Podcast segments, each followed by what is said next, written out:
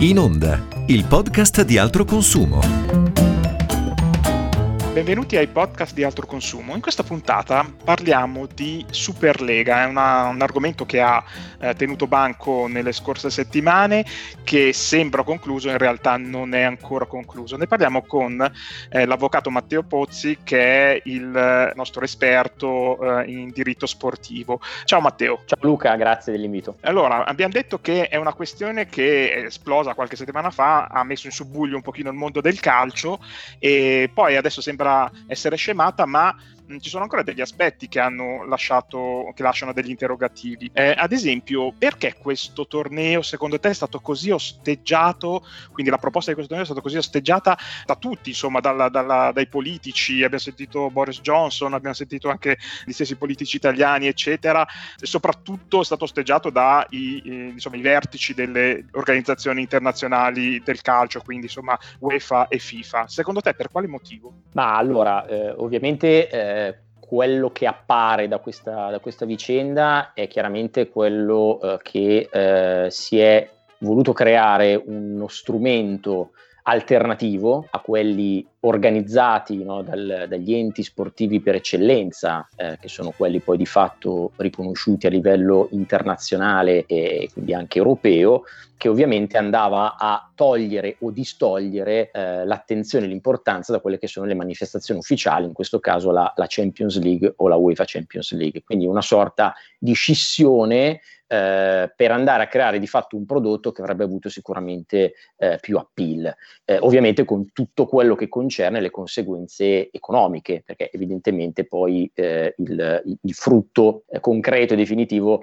eh, doveva essere quello di un, di un, ritorno economico maggiore per i club, gravati già da alcuni passivi di bilancio non indifferenti dal punto di vista mio o comunque dell'utente normale eh, eh, si tratta di un torneo di una squadra, di un club privato che partecipa insieme ad altri club privati eh, a un torneo parallelo alla Champions. Perché questa cosa ha creato così tanto, tanti problemi dal punto di vista pratico? Cioè, immagino i tornei estivi, quelli che si fanno di solito eh, triangolari, quadrangolari che si fanno in preparazione del campionato, eccetera, eccetera, di fatto non sono nient'altro che tornei a invito, quindi le società decidono di invitarlo, gli organizzatori organizzazione decidono di invitare quella determinata società e fanno questo torneo. Quindi da quel punto di vista lì non è uguale a un torneo estivo. Parallelamente alla Champions, queste squadre qua potevano tranquillamente fare il loro torneo eh, parallelo, insomma, ecco.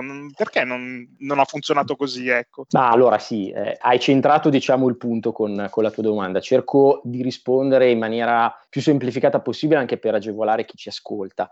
Allora, innanzitutto il vero contrasto è tra eh, l'autonomia dell'ordinamento sportivo e, e, di fatto un altro principio importante che è quello della libertà di iniziativa economica. Mi spiego meglio. L'ordinamento sportivo è un ordinamento autonomo e a sé stante, cioè chi decide di aderire all'ordinamento sportivo, quindi club calcistici, eh, decidono di sottostare a un sistema sostanzialmente di autodisciplina che è retto da organi superiori. Nel caso del calcio abbiamo la FIFA, che è eh, la federazione internazionale, a scendere ovviamente abbiamo la UEFA che organizza le competizioni a livello europeo e a livello locale abbiamo la FIGC, cioè la Federazione Italiana Gioco Calcio, che eh, gestisce il, il, campionato. Poi in base alla eh, particolare eh, grado abbiamo le leghe e quant'altro.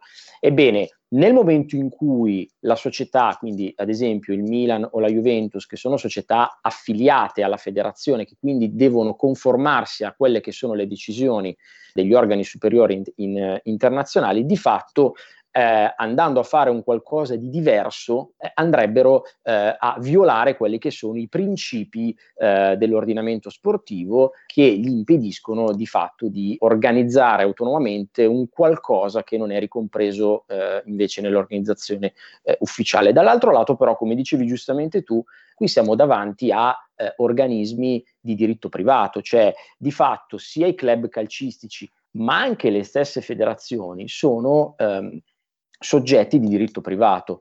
E quindi in questo caso eh, subentrano anche dei principi che sono quelli che di fatto sono stati poi anche richiamati da quelle che sono state le risposte. Eh, si pensi ad esempio alla recente ordinanza del Tribunale di Madrid fatta eh, su iniziativa di Florentino Perez, cioè si tira in ballo sostanzialmente il diritto antitrust, cioè il diritto europeo, perché il diritto europeo stabilisce che sostanzialmente vi sono eh, dei principi che sono principi che devono garantire la parità di condizioni a livello economico che dovrebbero eh, essere eh, osservati anche dalle federazioni sportive nazionali ed internazionali, quali soggetti di diritto privato. Quindi in buona sostanza qui dobbiamo capire dov'è il confine, quindi fino a che punto può arrivare l'autonomia eh, dell'ordinamento sportivo che può imporre tutta una serie di suoi soggetti affiliati, tutta una serie di divieti, tra cui quello di organizzarsi autonomamente e di imporre quindi determinate sanzioni, magari poi ci torniamo su questo concetto, e dall'altro il fatto di invece osservare un generale principio che opera all'interno dell'economia, in questo caso europea, che sono appunto le normative antitrust, che di fatto vietano una posizione dominante e quelle che sono le limitazioni alla concorrenza, che si applicano anche allo sport. Non dimentichiamoci che nel diritto antitrust dell'Unione Europea ci sono ben 13 settori strategici che vengono tutelati e tra questi c'è anche lo sport. Quindi lo sport a livello di Unione Europea è considerato un'attività economica e quindi soggetta alle normative antitrust sulla libera concorrenza del mercato. Quindi si spiega un attimino insomma, questo, questo forte scontro tra, tra le federazioni ehm, insomma, UEFA e FIFA. Tra l'altro UEFA e FIFA hanno in qualche modo deciso di, di, di, di sanzionare, cioè se fossero andati avanti i 12 club ribelli, insomma, eh, avrebbero deciso di sanzionare questi, questi, queste società escludendole dal dai campionati eh, europei, quindi dalla Champions, eccetera, ma anche dai campionati nazionali, da, quindi dalla Serie A, dalla Premier, della Liga, ma lo potevano fare, per esempio, la UEFA che organizza la competizione europea, escludere il Milan, l'Inter, la Juve dalla Serie A?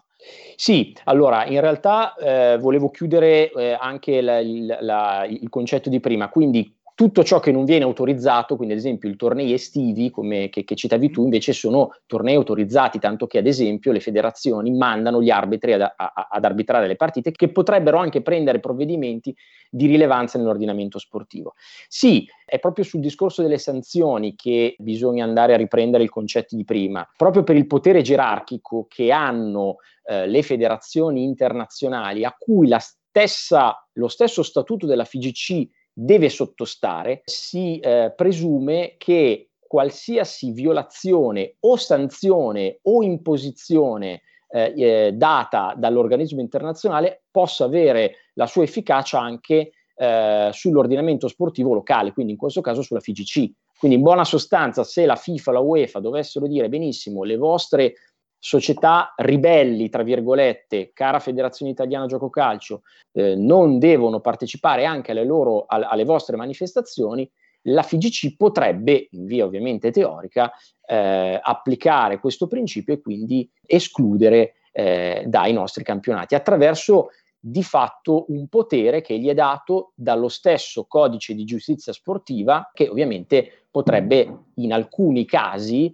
addirittura arrivare fino alla revoca dell'affiliazione, quindi far uscire totalmente eh, il club eh, dall'ordinamento sportivo eh, con un effetto ovviamente, oserei dire, eh, drammatico. Se posso aggiungere solo un, un, un sì. concetto, è proprio sul sistema anche delle sanzioni che il diritto antitrust si è eh, avvicendato a, a, vicende analoghe. Parliamo ad esempio delle sanzioni eh, relative al financial fair play, eh, mm, anche certo. di recente, ad esempio il Galatasaray nel 2016, eh, sia il TAS, quindi sia eh, il Tribunale Arbitrale dello Sport, quindi l'ultimo grado di giustizia internazionale sportiva, ha ripreso i concetti eh, antitrust perché anche eh, la disciplina antitrust dice va bene, magari il comportamento non è rilevabile ai fini di violazione della concorrenza, però bisogna stare attenti alla sanzione. Quindi la sanzione che rappresenti un accanimento eccessivo, ad esempio nel Galatasaray l'esclusione da due stagioni di eh, competizioni internazionali, potrebbe risultare eccessivo, eccessivo rispetto a una condotta che magari è ai limiti della, del, dell'anticoncorrenzialità. Quindi in questo caso anche sulle sanzioni, e non a caso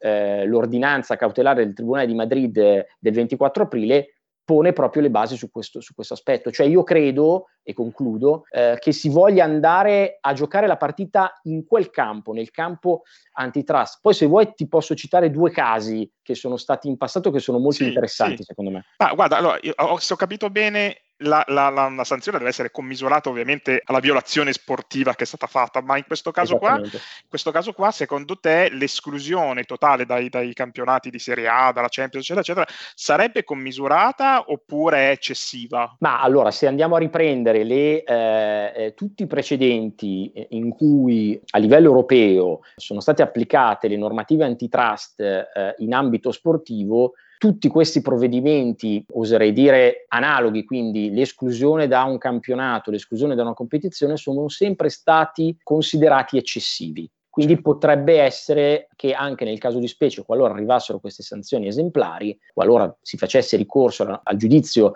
eh, su base europea, potrebbe, si potrebbe arrivare alla medesima eh, soluzione, al medesimo risultato. In casi analoghi, se li cito, cerco di citarli velocemente, del pattinaggio, quindi la creazione di un Grand Prix internazionale non eh, autorizzato dalla Federazione Internazionale e nel nuoto, sì. addirittura nel secondo caso nel nuoto, il criterio è stato proprio quello della sanzione, perché la Federazione Internazionale aveva detto tutti i nuotatori che parteciperanno a queste manifestazioni da me non autorizzate saranno squalificati e saranno imposte a loro delle pesanti sanzioni.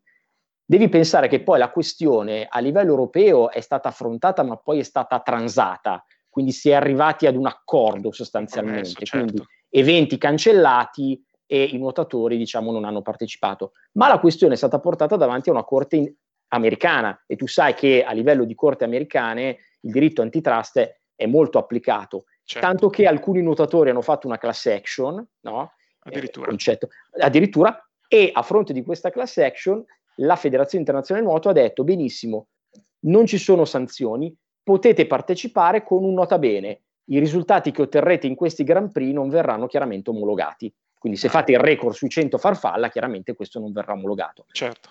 Capisci il peso specifico certo, certo, certo. Delle, delle due situazioni. Sì, sì, mm, adesso in questo caso qua il caso del, del, nuoto è abbastanza emblematico, però per esempio per quanto riguarda le squadre mm, e le società sportive che hanno dei giocatori che sono di fatto sono dei dipendenti delle società, eh, addirittura la minaccia della, di UEFA di FIFA è stata quella di escludere questi giocatori, insomma i giocatori avesse, di queste squadre, se avessero partecipato, preso parte alla Superlega, di escluderli eh, dalle, addirittura dalle nazionali. Quindi qui stiamo, andiamo a, prendere il caso di una sanzione a un giocatore che di fatto è un dipendente, quindi sarebbe tenuto, perché è pagato dalla società, a partecipare a, al torneo che preferisce la società.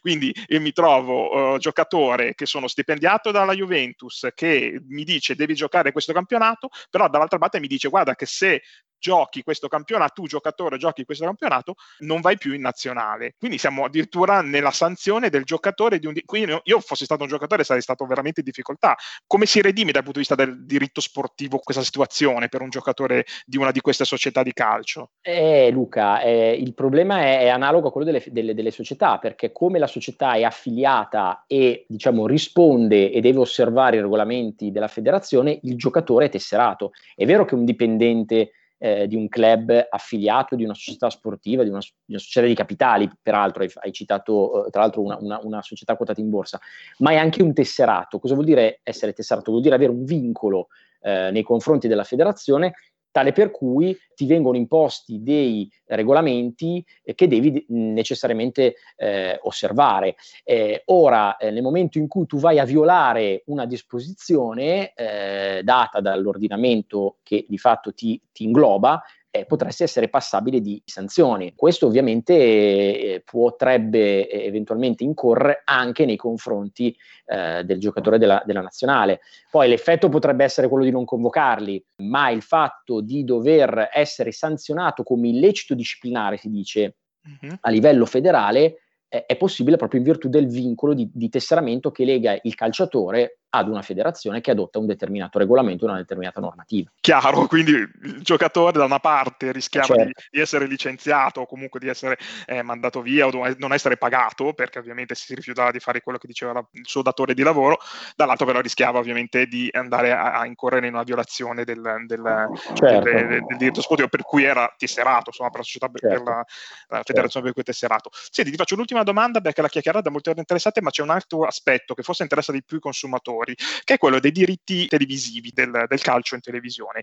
Eh, erano stati, prima della, dello scoppio della Superlega, erano stati eh, diciamo, assegnati in qualche modo a un emittente da zone, eccetera, eccetera. Per il prossimo anno c'erano ancora alcuni pacchetti piccoli da, da assegnare, però erano praticamente già ben stabiliti, con un costo, con degli introiti per, per, le, per le varie federazioni, eccetera. Se si fosse eh, fatta la Superlega e quindi tre di queste squadre italiane fossero andate eh, a giocare dalla, nella Superlega e, avessero abbandonato Coppe Europee e eh, campionato italiano, cosa sarebbe successo ai diritti televisivi in quel caso? Sarebbe dovuto rinegoziare tutto perché anche un consumatore dice vabbè non c'è più Inter Milan e Juve, che cosa faccio? Cosa prendo a fare l'abbonamento a, a Dazon che aveva vinto appunto i diritti se non riesco più a vedere la, la, la mia squadra del cuore? Quindi una buona fetta di, di tifosi avrebbe potuto fare questo ragionamento e quindi probabilmente il valore di quei diritti televisivi non sarebbe più stato lo stesso. Secondo te come si sarebbe mh, giocata la partita sui diritti televisivi se la Superlega si fosse fatta? Ah, allora, eh, sui diritti televisivi sicuramente eh, ci sarebbe stata un'esigenza di rinegoziazione eh, proprio perché c'è l'interesse sia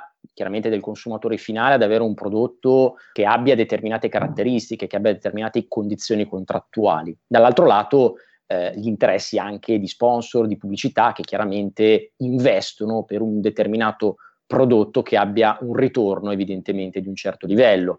Non dimentichiamoci che i diritti televisivi eh, sono passati proprio sulla spinta dell'antitrust europeo sul concetto della Champions League da una contrattazione individuale ad una contrattazione collettiva. Questa contrattazione collettiva però, guarda caso, eh, tiene conto comunque di una parte variabile, cioè i diritti televisivi vengono, vengono concessi al 50% uguale per tutti, sostanzialmente, misura uguale per tutti con un principio di mutualità ovviamente pieno, ma il resto del 50%, guarda caso, viene dato su dei criteri che sono analoghi a quelli della Superlega, cioè ecco, certo. il bacino di utenza, storia e titoli vinti negli ultimi certo. anni.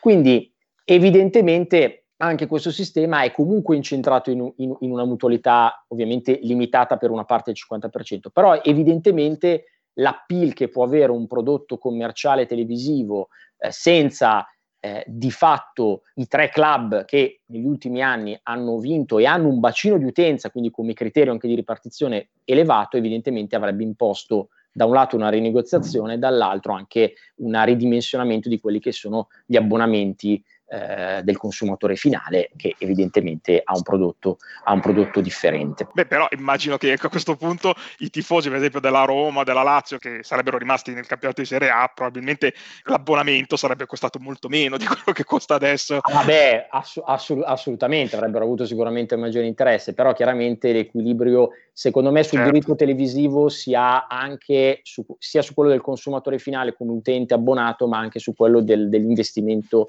in carattere carattere di pubblicità e di prodotti commerciali. Va bene, benissimo così, guarda, è stata una bellissima chiacchierata. Ringrazio appunto per la chiacchierata Matteo Pozzi. Grazie. E saluto tutti gli ascoltatori. Noi ci diamo appuntamento al prossimo podcast di Altro Consumo. A risentirci.